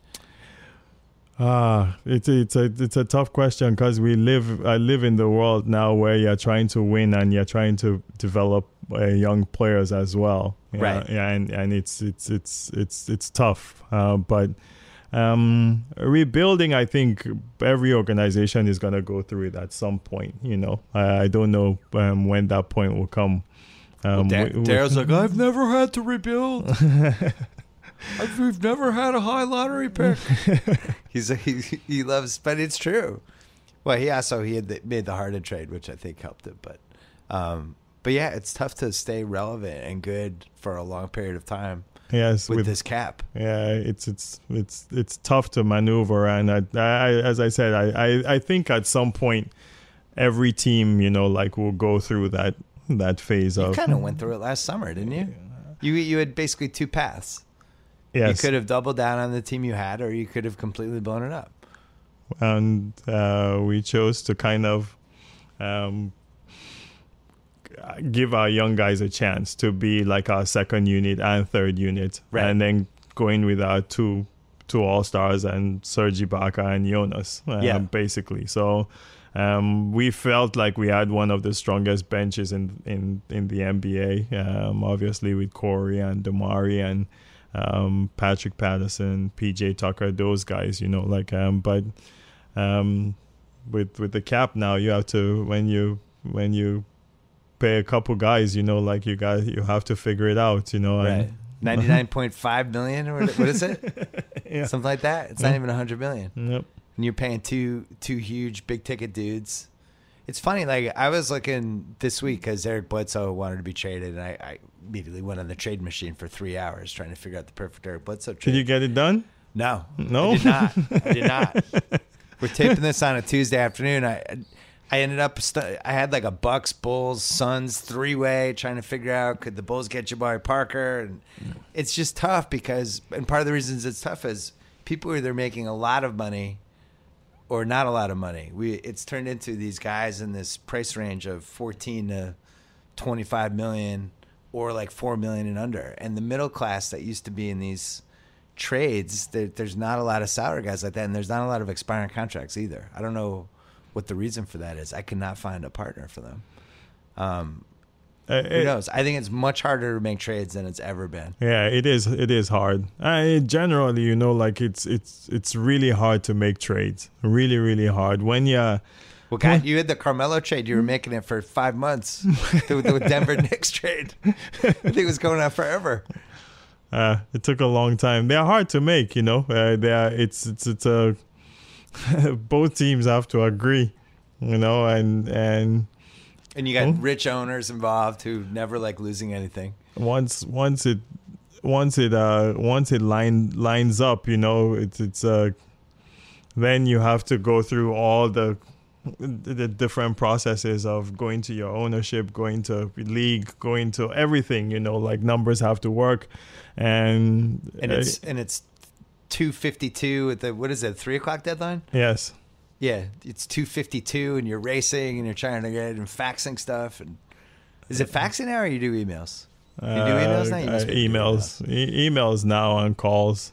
What, Trade did you calls. make? You made the Tucker and the Ibaka trades before. That wasn't deadline day, was that? I can't remember. Um, Or it's like the week of? I- Ibaka was a, a week before, and Yeah. and, and then uh, and Tucker was five minutes before. Five minutes before. yes, It's like eBay. You're refreshing the thing. yeah. It, it's, it's So what happens? You think there's a chance we have the Tucker trade? You're waiting on them. You're waiting, and then all of a sudden there's a flurry at the end. Like I, I've always been fascinated by that. Well, we always use one language. Is we have ten deals on the board. You Yeah. know, like even though you might have half a deal on the board, you you yeah. So How many people in the room? Uh, I, in that room, I think um, a trade deadline. I, I have a small staff, so I bring in everybody for. Yeah. I like the small staff because I want everybody to know and everybody to have input, and that way it's not going everywhere. You know, Yeah. so. Um, uh, so my, all my guys were there, and we keep talking about it and talking about it um, till um, till you decide yes, you go with it and you make the calls. And I had Jeff Weltman um, at at the time, and um, Jeff Weltman was going back and forth with um, with Phoenix at the So you tell one person, all right, you call the league and you call Woj. You just you just two guys at a sign, or Woj is in the room, or Woj is on Skype. Woj is on Skype. oh, Woj is everywhere. Woj, Woj is just listening. He's levitating above the room uh, in a hologram, omnipotent. Um, do you think that the league should change anything about the trade restrictions, limitations? Could they make it more fun for teams to improve? Um, Is there one flaw in the system that you think they could fix? Right now, at the top of my head, I'll say you know, like um, I, I think with with um, with everything new that has coming, you know, um, uh, new cap, everything, you know, like um, the new CBA. I think um, I think it's to let it be for a couple years and let it settle down, you know, like uh, and Let people um, get used to it? Yeah, people Yeah. get used to it first, you know, like and I think I think it'll be fine. Then you see, you kind of see what the adjustments are because I I think it's it's quick now to say you know like we should change this or change that but Right. um i think adam has done a great job i think being open-minded with with with a lot of stuff i think he's he's, it's, he's been excellent with um um with taking people's you know like opinions and suggestions and um really like looking at them but i think for now you know like it uh, to let it be for now let it settle a little bit will be i i think my suggestion What's the mindset of, all right, it's the trade deadline, but we're in the same conference with LeBron. mm-hmm. Do we even do anything? LeBron's made seven straight finals, or at the, last year it would have been six straight finals, trying to make his seventh. And you're looking at your team, and you start talking yourself into it. When you made those trades, I talked myself into it. I was like, Toronto's going to hang with those guys. Mm-hmm. And then it's like we just always underestimate LeBron. Like, do you look back like the summer ends, you're like, oh man, what was I thinking? Or do you think like, oh no, this could have happened? Like, how much soul searching goes on after that? Um, I don't soul search, but when I go into something, you know, like I, I've gone into it, you know, like I, I don't look back at it and, and regret it or say, wow, man, I could have done this or done that, you know. Um, but when you're in sports, you know, like I, I don't know, you know, you just have this attitude. Honestly, Bill is like is is you're competitive, you know, Yeah. like yeah, yeah, and your your players are competitive, you know, your your coaching staff, your organization is competitive, so um, he's there to be beat. You know, like I'm not I'm not. Uh, yeah, you respect the player, you know, like, but our jobs was one of those teams, if not go somewhere else, go do something else, Right. you know, like that's that's how I see it. Our jobs is to beat them, you know, Yeah. like our jobs is to figure out a way to beat them. So uh, I, I I look at it seven championships, respect, you know, like I I told uh, seven uh, Seven final finals uh, seven yeah. finals. I I respect that, you know, like, but honestly like i don't look at it like yeah okay um you, you have to try and beat them you know like that's why we're here if not go do somewhere else go play the piano or something you know like i, I Yeah, the Celtics were wired like that too because, I, especially after they traded Rondo, mm-hmm. it seemed like you know and they had already traded Pierce and Garnett, and it was like, all right, it's rebuilding time. Mm-hmm. But they never really totally. They were they were like, you know, if there's a trade that makes us better, we're still going to do it, and Mhm. that leads to Isaiah Thomas, which opens the door for a whole bunch of things. Then all of a sudden, they're contending, Mm-hmm. and you know, I think they were in the position of even if we make this monster February trade deadline, it's still not enough to beat LeBron. You guys were closer Mm-hmm. but it is the LeBron shadow, and then you have the Warriors shadow on the other side. My theory on this is people have, have pretty much assumed, and now it's being written as fact, that the Warriors threw the league into flux. I've talked about this on this podcast. I actually think the shorter contracts have thrown things into flux Mm-hmm. more than anything. The fact that te- guys are becoming available in free agents in three or four years, or guys are doing these one or two year deals and they can keep opting out. Mm-hmm. That's like the fact that Durant went to Golden State in 2016 and basically did a one and one. you know, versus like signing for five years. And if he had signed for five years, they wouldn't have been able to pay Curry. And it seems like the contract flexibility has thrown the league into flux more than the Warriors has. What do you think?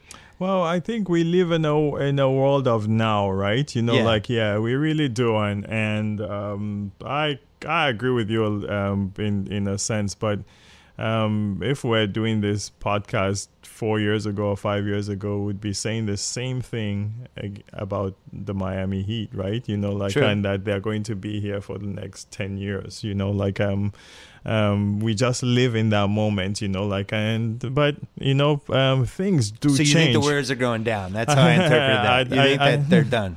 I know. I, uh, those guys are very much alive, and they're very Yeah, much. they're- They are very good at much. basketball. They are, they are very very good at basketball. You know, like no, but um, I I just don't. Uh, these things don't last forever. You know, like Yeah. that's just the nature of our league. You know, like it's it's transcend. It's going everywhere. You know, and and um and you never know. You know, like sometimes you need um a little bit of luck you know like uh, there there is a little bit of there's some luck to it you know um I would say there's a lot of that. Yeah, you can go through every season, and 75 percent of the time, some injury probably swung what the season was. yeah it's You it's know? it's it's, um, it's amazing Last year, maybe not as much. The Mm. Warriors were the best team and Mhm. took care of business and all that. But for you know, like this Hayward injury this year, my Celtics season in five minutes is in complete flux. bless his heart. I don't know if they would have made the finals, but you know, uh, it's that has now opened the door for Cleveland to handle the regular season totally different. Unless you guys make a real run on them, or unless Milwaukee makes a real run, they might be able to say, "All right, we'll play LeBron 63 games and."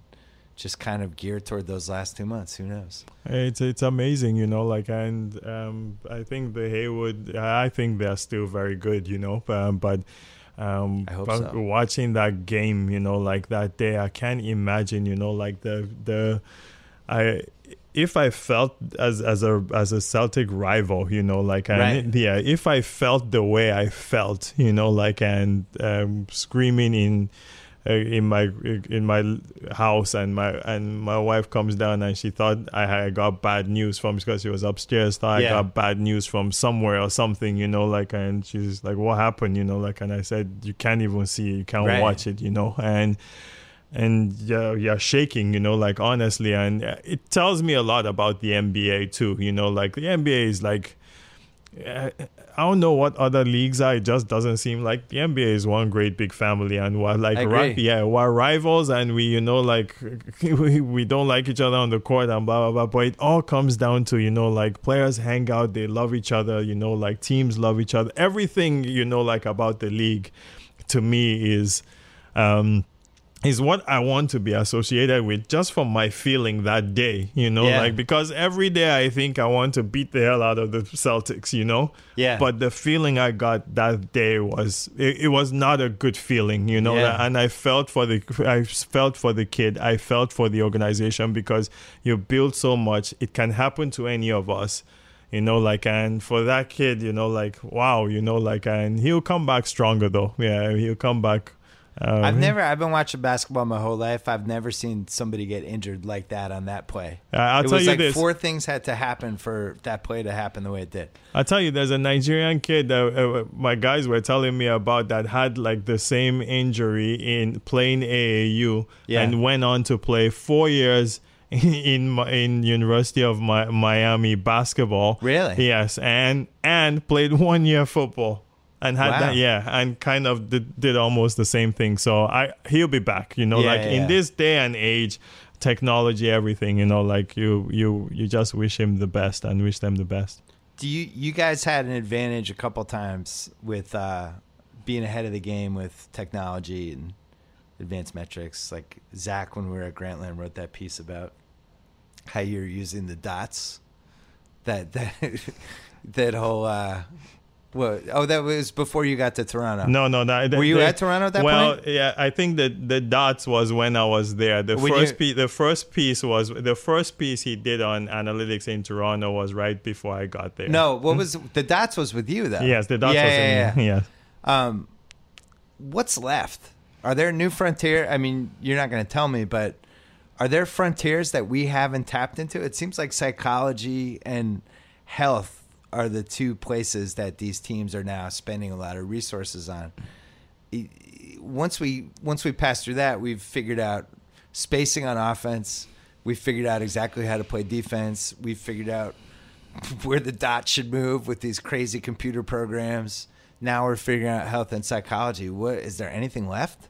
Now it's now I guess it's like evaluating young prospects would be the great frontier. Well, you've tried small ball. What if we try like uh, like playing like like five seven seven guys like Yao Ming, you know, like and they just throw it to each Which other. is such. I guess that yeah that would work. Do we have fi- five seven foot four guys? yeah, I don't know. Find them from somewhere and they can just inbound and just Yeah. throw it to each other until the other one, the last one just dunks it in. I don't know. Like what the next. First of all, um, if I thought I had like an idea, I wouldn't say it right now. yeah, I know here. you wouldn't, Yeah. but I I do. The people I've asked seem to feel like we're getting close to kind of exploring all the basic things. So now whatever's next is something that I love I love that my guys are always exploring. You know, like Yeah. I I love that um, I have a team uh, front office guys that, that there's always something new. You know, like there's always the dots or whatever it is. You know, like it, there's um we have to we have to think that way and we have to try it. Yeah. Uh, in my opinion, in this league because. Um, Would you get rid of corner threes? Would you put? Would you make the three point line end like three feet before the end of the court on each side, so nobody could just stand in the corner to spread the floor? it'd be interesting to have a four point shot. It's funny. I'm with you on the four point shot. Some mm-hmm. people hate it. Mm. I remember I, when I did the Durant podcast, he was so upset that it was even an idea. He was like, "That's stupid. We might as well be like rock and jock at this point." But I, I, I think we're gonna hit a point where we have to think about the court size and whether the court size needs to be maybe a foot wider on each side or something. I don't know. If, We're not here yet, but maybe ten years from now, if this Giannis type of athlete is going to keep these these guys from like six eight to seven feet that are able to do all this stuff, the court might eventually become too small for them. Mm-hmm. You know, that's the only thing I can think happening. I don't think they'll ever raise the rim. That'll be stupid. I don't think they'll ever shorten the game. I think they might shorten the regular season at some point because it's the smart thing to do and they should have done it already. But it really should be like a 70 game regular season. Mhm. I think they'll add the play in tournament with, you know, 14 guaranteed playoff spots and then the other two up for grabs at the third. I think all that stuff will happen, but I, I can't imagine them. What do you think that would do? The the play-in tournament. So I've been. This is now the 10 year anniversary of when I first wrote the column about it. I think it does two things. It makes that April a little more interesting, just in general for basketball fans, because the reality is the playoffs, the top four seeds in each conference usually win, Mhm. and if you look at the final four year after year after year, it's always a one seed, a two seed, a three seed. It's never like a seven or eight seed. Mm-hmm. I think it would add a little unpredictability in April, but I also think it would make it a lot harder to tank Mhm. because if you're just shutting guys down for the reason for dubious reasons, like, oh yeah, he's got some plantar fasciitis, and but you actually had a chance to make the playoffs. It's, it becomes less defensible, and I also think it rewards teams that kind of come on late, like Denver and Portland did, la- or Denver did last year. Mm-hmm. Um, there's always that one team that kind of that makes one trade, they do something, but it's kind of too late to save the season. I think that team should have a chance to at least try to get in there. Do you Mhm. like it or you don't like it? Uh, I've toyed with it. In my, in, in, in, every all of us, you know, like play with all these, um, all these different ideas, you know, and um, some days I like it. Some days I just like the traditional, you know, Yeah. like what the league is and what it has been, you know. And uh, but I understand, you know, like we. Um, we have to advance in some kind of way, you know. Um, but Listen, single elimination games are just fun, hmm you know. And even if it's you're talking a 29 win team versus a 40 win team trying to get the eight seed, I'm still watching it. hmm So if you use if you go from that prism, it probably makes more sense. What what about if you're the one seed in each conference best of seven, round one, you get five of the seven games at home. Five of the seven. Yeah. You get something for being the one seed. Wow. That's You're probably winning the series anyway because Yeah, it's an eight seed, but yeah. Then then the eight seed has no chance at all. eight seed has no chance. No chance. What if it was best of five first round, Four games but the home. one seed gets four of the five at home? The eight seed only And gets then there's three. no even that that that those chances are even like there's no chance that that the eight seed. You, I miss the best of five though. I Yeah. wish there was some way we could bring that back. I actually think best of five, one seed, eight seed, where the eight seed gets two games at home is too much of an advantage for the eight seed Mm-hmm. because you've narrowed the probability. Mm-hmm. You know, it's like anything, and I- win all of a sudden you're up two one, and you have game four at home. Mm-hmm. I don't know. I w- the playoffs have become too predictable. You think? Yeah, I do. I do. I think the first two rounds are way less fun than they used to be. And especially now that we've seen teams stacked at the top, I do think we need something. You know, like the Celtics Wizards round two was really good. Yeah. That that was I don't really remember another round two series that stuck out. Your series against the Bucks was entertaining, yeah. but that Uh, was round one. That was round one. But um, I don't know. It just feels like we could do a little more. You seem like you're on the fence. I, I I get what you're saying. You know, I I think the more competitive we see the league, the better. You know, like um, Yeah. I, I I I think um, I think it evens up. You know, and we we operate in with our mindset of now, now, now. You know, like and and it'll even out a little bit. You know, it's it's what you're a I, patient man. I try to be. That's why the Melo trade took five months. How many months did the Melo ta- trade take? About about five months. Owners were involved. That was your first big deal, right? Yes. So in eight years, you go from you're an unpaid scout to you get a job. Orlando, Orlando. When'd you go to Denver? What year? Uh, so I, I I was only in Orlando one year, so I went in 2003, 2002. Oh, 2003 to Denver. That's so- right. Yes, Okay. yeah. So I was in. I Then was there. You kind of rise up the ladder. Yes, I was there four years. Um, got promoted a couple times by Kiki and, and Jeff, and then Kiki um, left, um, and and so I worked on the Mark Warkentien uh, for for a couple years, um, and then uh, went to work for Bryan Colangelo as assistant GM in in Toronto, Yeah. and then um, um, I was fortunate, crazy, crazy. Uh, um, And you get brought back. I got brought back to to Denver, um, uh, and um, At what point? What at what point of that eight year journey do you think you actually have a chance to be a GM? you know, I I was Bryan Colangelo's assistant GM, and in the last year, this is this is unbelievable. In the last year, I was really.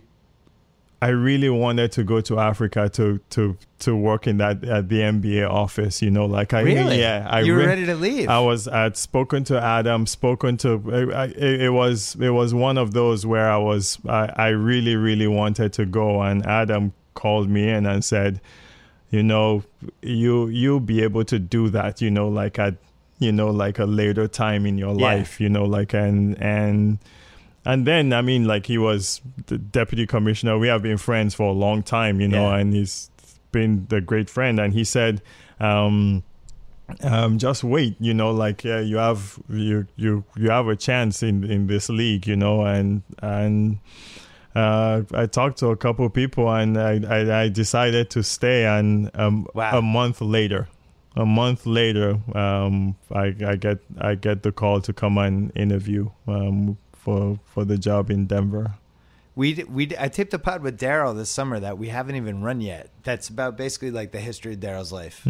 and how he got to where he goes. Because th- there's so many people who have gotten a GM job or a high ranking NBA job that just Mhm. kind of never imagined that's where their life was going to go. Yeah. And we were talking about in 2006, the All Star game was in Houston, and he was, you know, he was working for Danny Ainge, Mm-hmm. and I was like, "You're gonna get a GM job," and he's like, "Are you crazy? There's no way." And I'm like, "It's gonna happen. The all the all the Moneyball analytics stuff is starting to come into the NBA, and one of these guys is going to look at you and say, "I'm hiring an analytics guy. He's my GM." Mm-hmm. And he's like, "No way!" And like two months later, the Houston thing happened, and then all of a sudden it was like analytics, but. Mhm. He, he was always like, You were the only one who thought. and I was like, It was going to happen. It was analytics. Like, you knew, especially with the owners that drifted. In. Now the NBA has like so many smart, you know, forward thinking. A lot of guys made money in tech or new media or all these Mhm. different weird new. Whereas the NFL has like the old money, you Mhm. know, Mhm. family money, Mhm. oil money. Mm-hmm. Um, and they just have it that way. The NBA is always kind of thinking, moving ahead. And the league's more competitive than it's ever been. Mm, Even the bad teams now are kind of doing the right things for the most part. Well, yeah, you're right. They are. I, I, I, I go to. Um, um, I'm an alternate governor, so I go to those board of governors meetings, and um, man, those guys are. They're forward thinkers, you know. Like they're. There's a lot of egos in those room too. I, me, I, I just, I just know that you know, like they're, they, they're, they're competitive, you know, and and, um, and they're forward thinkers, you know, like, and um, it, it's unique to see like the group because they think, you know, like they think for the league, you know, like Yeah. for the most part, which is good, and it's, it's, I think it says a lot about. Adam's leadership too, you know, like and where the league has come. Obviously, David brought this up, but um, man, you know, like it's it's real like forward thinkers, and you hear all the ideas and what people are saying, you know, like and it's it's it's amazing to see, you know, like where they see the league and where the league, you know, like can be, you know, um, five years from now or ten years from now. It's it's a good combination of security because they made anybody who's invested in an NBA team at this point either knows that they've made a ton of money on the investment already, or they're going to, or they've at least like a little above even. So that's good. So you don't have to totally make decisions just for oh let's grab some money. Mhm. I don't feel like the NBA does that. I actually think they put thoughts into a big picture, a little more of a strategy. But then you think about how marketable all the players are, which is just the biggest advantage they have. And then you think about the streaming and the fact that all these different countries now are starting to watch NBA games, which 10 years ago was inconceivable. Well, we can watch the NBA players. A lot of the people don't think we can watch the NBA players on the screen and they can be this close and we can see your face. Nice, You know, nice like- HD TV. Yes, you can see your face, you know, like even on your phone, you know, Yeah. like you can see all these stars and all these players and all these teams, you know, like and um with other sports it's you know like face is masks or you know like uh, so it's to me identifying um with the NBA just traveling around the world man the the NBA is like this it's Yeah. it's trans it's it's going somewhere you know like unbelievable in my opinion and I'm biased because I'm in it but I'm biased. um, too. yeah, but I But see it's also true. I Yeah. mean, you can see it happening. You can see it. You can look at whatever factor you want to look at the ratings. You can look at the players' social media accounts. yes Or the fact that it's a 12 month a year sport. I mean, you can, you don't probably have a week off now in the NBA. It's Every it- week something's happening, No, right? it's uh, every You day. free to go away on vacation for 10, 10 days? Every day something is happening, you know. Like, and I spend the whole month of August, you know, in in in Africa doing uh, my camps with Giants of Africa, and I don't, I, I really. Um, you are you are totally engaged all the time. Yeah. You know, like uh, um, whether it's your team, you know, like whether it's your players, whether it's um, your organization in, in many ways, you know, like you're, you're, you're completely engaged and it's, So naturally, the move is to s- stretch the schedule out and make it longer. because- So let's just get rid of the off season altogether. Although I will say, I loved having the NBA start earlier. I liked. It was always weird when it was like right around Halloween and the World Series is going on and football and then like basketball's thrown in. Mm-hmm. It felt like much more organic this time. I think I, I, I thought liked so. it. I thought so too. Yeah, I, re- I. I really I really liked it because, but um, shortening the preseason too, I think was was Yeah. yeah, was was very good. Although we did see some teams that maybe weren't in the greatest shape yet, which is the one, the one thing I've noticed. Yeah. There's definitely some players who are playing themselves into it. Quick break to talk about my bookie. From a gambling standpoint, we're going to remember the 2010s is the decade when live betting took off. Where you're betting is just as important as who you're betting on. Here's an idea: Go to mybookie.ag. They've been in the business for years. Their reputation rock solid. They do 100% cash bonuses, so off the bat, you're making money for doing nothing.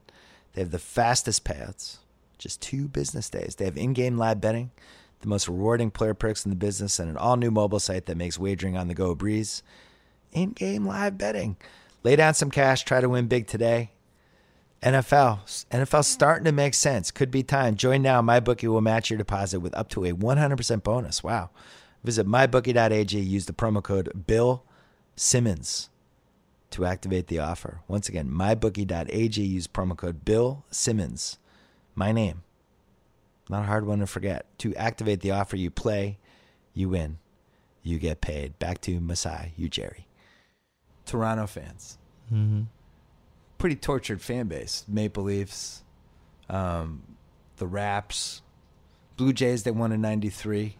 Mm-hmm. Um, they have adopted the Raptors in ways that I never imagined. I always felt like it's a hockey town, you know, but it really seems like it's a genuine basketball town. Um, what kind of pressure do you feel? Because you guys have come close, you've had some cup of coffees, you made the Eastern Conference Finals, you weren't able to get over the hump. Are you feeling the fans? Are they starting to get a little restless? What's their attitude?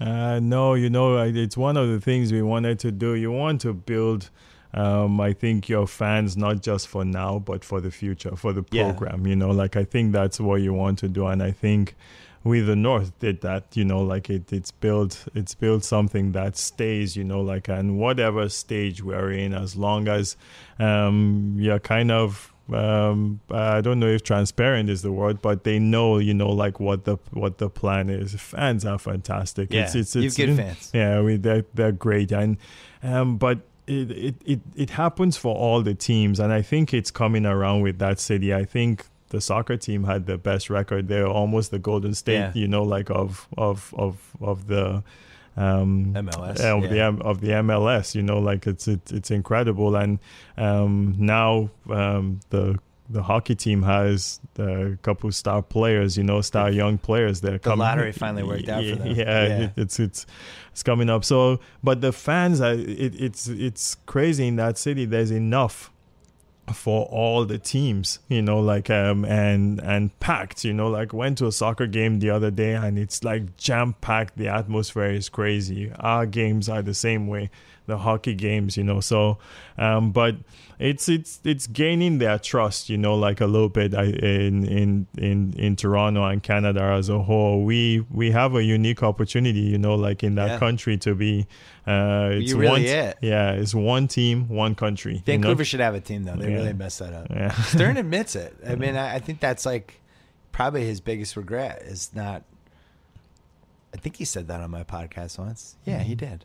It's a great That, that city. he's, it was a great city that should have had a team. And I know, like for people who work in the league and the announcers and even the players, like Mm-hmm. that Seattle Vancouver part of the Pacific Northwest trip was like one of their favorite hmm trips, which makes me think like if they ever went to 32 teams, which I feel like we have enough talent now that they could pull it off. I never felt that way until the last couple of years, but if they added two more teams, those would be I would vote for the Pacific Northwest. Do you think they could carry a 32 team league at this point? You know, I Is there don't. enough players? Ah, it's close. You know, like my definitely have hum- almost enough superstars. Yeah, my my humble opinion is it's it's it, it's close, but when you look at we go to that area, you know, like almost every year in in Vancouver, and um, we try to play around Canada, and it's unbelievable, you know, like Yeah. uh, the basketball fever, you know, like around the country, but uh, especially in that area, we feel in a preseason game, you know, like we almost we we have fans outside, you know, like doing what we do in Toronto, almost Yeah. in Vancouver, you know, so you have a Canadian monopoly, basically. You don't want any more Canadian teams.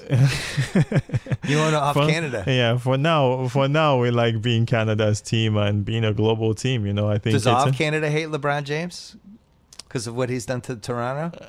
uh, Is he the least favorite basketball player in Canada? uh, I, I, I don't, don't care. I- Canadians are too nice. yeah, well, I, I don't know. You know, like they just want to win. You Yeah. know, like I, I don't know that they, They, they care, want him to go they, they care about it that way. You know, like, but it's, it's, they, they're great fans. You know, like, and they want to win. You know, like, which, which is understandable. True or false?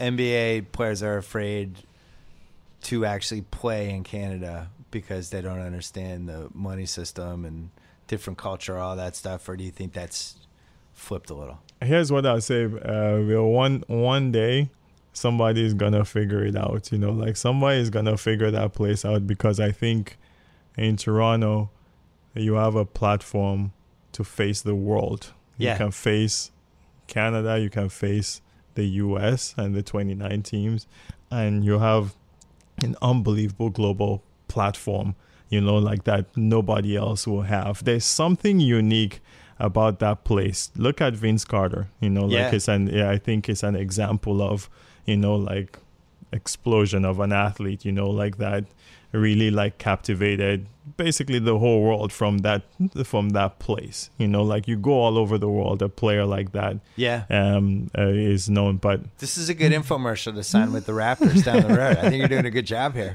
I'm trying. no, but I think there's something that there's something that hasn't been. I, I don't know if I'll be the one to figure, you know, like but but I'm saying there's Bruno. there's something there, you know, like that that that's um that's that's completely like unique, you know, like um uh DeMar and Kyle have figured it out a little bit, you know, like and uh, You know who loved it there? Uh-huh. My buddy Jalen. He did. He loved T Dot. He's like, I, I- he's like, I don't understand why anybody doesn't think that's one of the best places for an NBA player to play. He had like the best time there. Yeah. I think he might have had too good of a time. Yeah, it's a good, Yeah. great city, unbelievable city. Yeah, I don't know if you're aware, but there's a lot of attractive women in Toronto, all different types of cultures, and there's a lot of bars and restaurants and things that stay open late. It's a very fun place to play. Well, I And as Jalen said, when you're using Canadian money, you don't know how much money it is, so you think you feel like you have more money than you actually have, or di- it's different. And you, I don't know. He is this whole Canadian have you been to Toronto? I've never been to Toronto. Somehow, No, you have I've never. been- been, I you, love Montreal. I don't know if that's sacrilegious to say that. to- You've never been to Toronto. I'm due. I'm due. I You've waiting, I was never. You've never really been to Toronto, kept waiting for you guys to make the finals. When you made the finals, I was going to go. man. You have no rights to comment about Toronto. Like until you come, until you come to Toronto and you feel it and you see it. You, right, you gotta gonna come. Maybe I'll do it this season. You have to. You have to. That's So- one of the best cities in the world. Did you know that? No, I'm fully aware. Yeah, There it was is. something- I'm not. I'm not. I'm not trying to sell it. I'm just telling you, it's one of the, regardless of sports, even that's one of the best cities in the world. So that's why you've you've had overtures. You never wanted to leave. You love Toronto. Toronto is phenomenal. I've I, I'm blessed. Yeah. I have unbelievable ownership. I have unbelievable job. I'm blessed to look at the journey, the story. You know, like um, for me, uh, there's it's giving me a unique opportunity. You know, um, and I I can't I can't complain at all. You know, like who who am I? You know, like I I have to pass it on somewhere somehow. We have to pass it on, and we have to win. Like there's nothing in sports, Bill. You have to win in sports. There's no no other way. There's no other way. You must win. How many people report to you now? Uh, I don't, I don't, I don't know. How many how many people work for you? 20, 30, Uh, now maybe close to fifty. 50? Yeah. What's your best management advice? Best management. Yeah, this is a good question. You never got this question before. I know. I, never. I never got this one on before. spot You, something. you, you just put me on the Well, spot. I have a lot of people that work for me. I'm always interested to see what other people. Best management advice. Man. Okay, I got it. I knew you'd get it. Yeah. Uh, be more passionate than ambitious. Wow. See that? Oh, my. Tommy's excited. Mm-hmm. Tommy was worried for a second. Uh, be more passionate than ambitious is great. I like that. I would say also um, trust the people in your inner circle. Yes.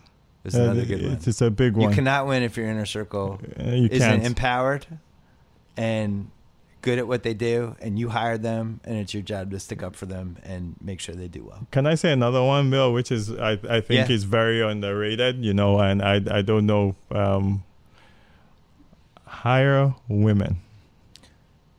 yeah, and I'm not just saying it. You know, like Yeah. I, I've, I'm, I'm not really like they.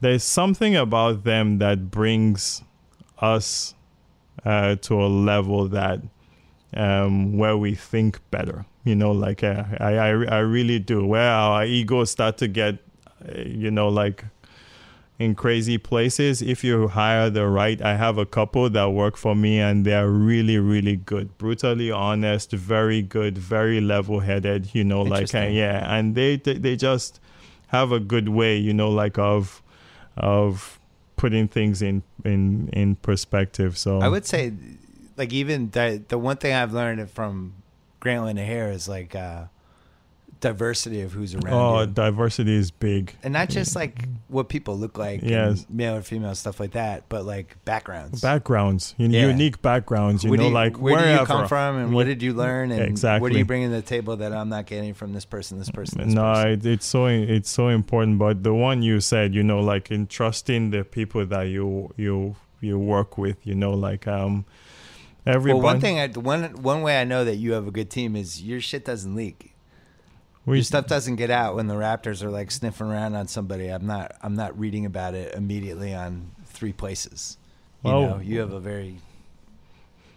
we although try. I'm sure, like these days, you're probably terrified all the time that anything you're talking about is going to get out at all times because of the way Twitter and hearing this and hearing that blah blah blah is blah blah blah, and you're just like, where'd that come from? Wait a second. Can I tell you this story when we Yeah. went to scout? Uh, war in uh, Madrid or somewhere, and um, I, I remember it's myself, Weltman, and uh, Bobby Bobby Webster, and um, it's I think trade deadline might be coming uh, coming close or something, or and I, I like to take the staff, you know, like on those kind of trips because you're just together and you just Yeah. keep talking and talking. So I will go with like three guys, four guys, and we're at this dinner table and we're talking and talking, and this this guy is sitting down next next to us, and um it looks like he's waiting for somebody you know like um, by the time we finish you know like nobody comes you know like and he eats his food we get up to go you know like and get and I put my jacket on and he goes uh, um, hi mr Ujiri you're doing a great job in toronto and I, I swear i don't know what we could have been talking about there you know like yeah with your inner circle you're talking Yeah, and yeah, you're, yeah. you're, you're discussing and all of that you know like and then somebody just just right next to you you know like comes and says hey you know like um you're doing a great job and i'm like You're like, oh my I- god. um, I looked at Jeff and Bobby, and then I'm like, "What the hell did I say?" And I'm trying to like rewind, you know, like all the things that we talked about, you know, like. But um, yeah, it's a, it's a, it's a different world, you know, like. But as long By as the way, that's that's happened to me a few times. You can kind of tell though. mm-hmm, You probably weren't looking for it, but you can kind of tell when somebody's listening. mm-hmm. I've had dinners in close quarters where talk about like ESPN stuff or whatever, and Mm. I could see somebody kind of eating. You know, like you could see them leaning toward yeah. you. Like, all right, okay, hold on, we, we have a spy. I had dinner once when I was with uh, two of my good friends, and I was joking about. It was right when I didn't know whether uh, I was going to come back to ESPN or not, and I was joking about I should just go back to Boston and do local radio, and I'd be. And somehow somebody overheard it at another table, and then it became a blog post story the next day. Wow. Simmons talking about going back to Boston. Like, I was drunk with my friends having dinner, talking about like going back and being on the freaking drive time show. Uh, but that you never know. You never know who's listening in this You, day ne- and age. you never know, never know. I, I listened to your podcast with uh, with Bob Costas. By the Oh, way, yeah, yeah. That He was great. That was he's yeah, he is great. I got I, I had breakfast with him and Jeff Weltman and you guys were talking about Jeff Weltman's Oh, yeah, yeah, mom yeah. Actually right. you know like I, I was trying That's to right. count yeah I was trying to count how many people in the in the, when I was listening to it that I actually like know you know like and the ones that I don't know you know like but it was really interesting and then there was uh, Jeff's mom and Bob Costas and Ahmad Rashad and um, and all these guys, and it tells you about the basketball dog. You know, like it just tells you about the the basketball family. It's crazy how it all comes around. You know, you got to be good to people, Bill. It's Yeah. good. You, you, I think it's important in our in life generally, you know, like because it, it, it seems like in our league, I think it comes it comes around, you know, like it's it's pretty cool, pretty cool league. Masai, I wish you the best of luck on the Raptors, except when you play the Celtics. And uh, tell Jonas to calm down against us. he can still have a good. He doesn't have to destroy us. He can have like a half decent game. He doesn't. I Although we have new guys to throw at him this year. I'll, I'll We pass have Aron Baynes. I'll, I'll pass on the message to Jonas. Uh, text Tell, him. tell text Jonas him. Aron Baynes isn't going to let him shove the Celtics around like he usually, usually does. Hmm. And we can't. We've never been able to guard DeRozan. I don't know. We have. I mean, we have basically only have four guys from last year, but DeRozan's always done whatever he wanted. I'm not going to sympathize with you in I any know. way. You DeRozan's know, like good at basketball. what do you want from me? thanks Thank- so much for thanks having for me. coming on. It was Thanks great. for having me. This was awesome. That's it. Thanks so much to Masai. Thanks to Chris Ryan. Thanks to SeatGeek. Don't forget, go to SeatGeek.com or the SeatGeek app. NBA Palooza is the code. $30 off NBA tickets. First time you use SeatGeek to buy NBA tickets. Thanks to Sonos for epic sound you can feel from a speaker you'll hardly notice. You need Playbase from Sonos. Playbase adds pul- pulse pound- pounding sound to whatever's playing from movies and sports to TV, gaming, music. You don't even need to read the manual. The Sonos app guides you through every step of the setup. One power code and then one optical cord, all it takes. Everything sounds better on Playbase. See for yourself at Sonos.com, where right now you can get up to 10%. You can get 10% off one order of $2,500 or less for any product on Sonos.com. All you have to do is use promo code Simmons10, Simmons10. That's it. We have one more BS podcast coming up on Friday. Don't forget about Cousin Sal, the one we did on Monday. Don't forget about Jack Hour on Tuesday if you missed those. That's it for the BS podcast. Don't forget about my column on Friday. That's coming too. Enjoy the rest of the week. So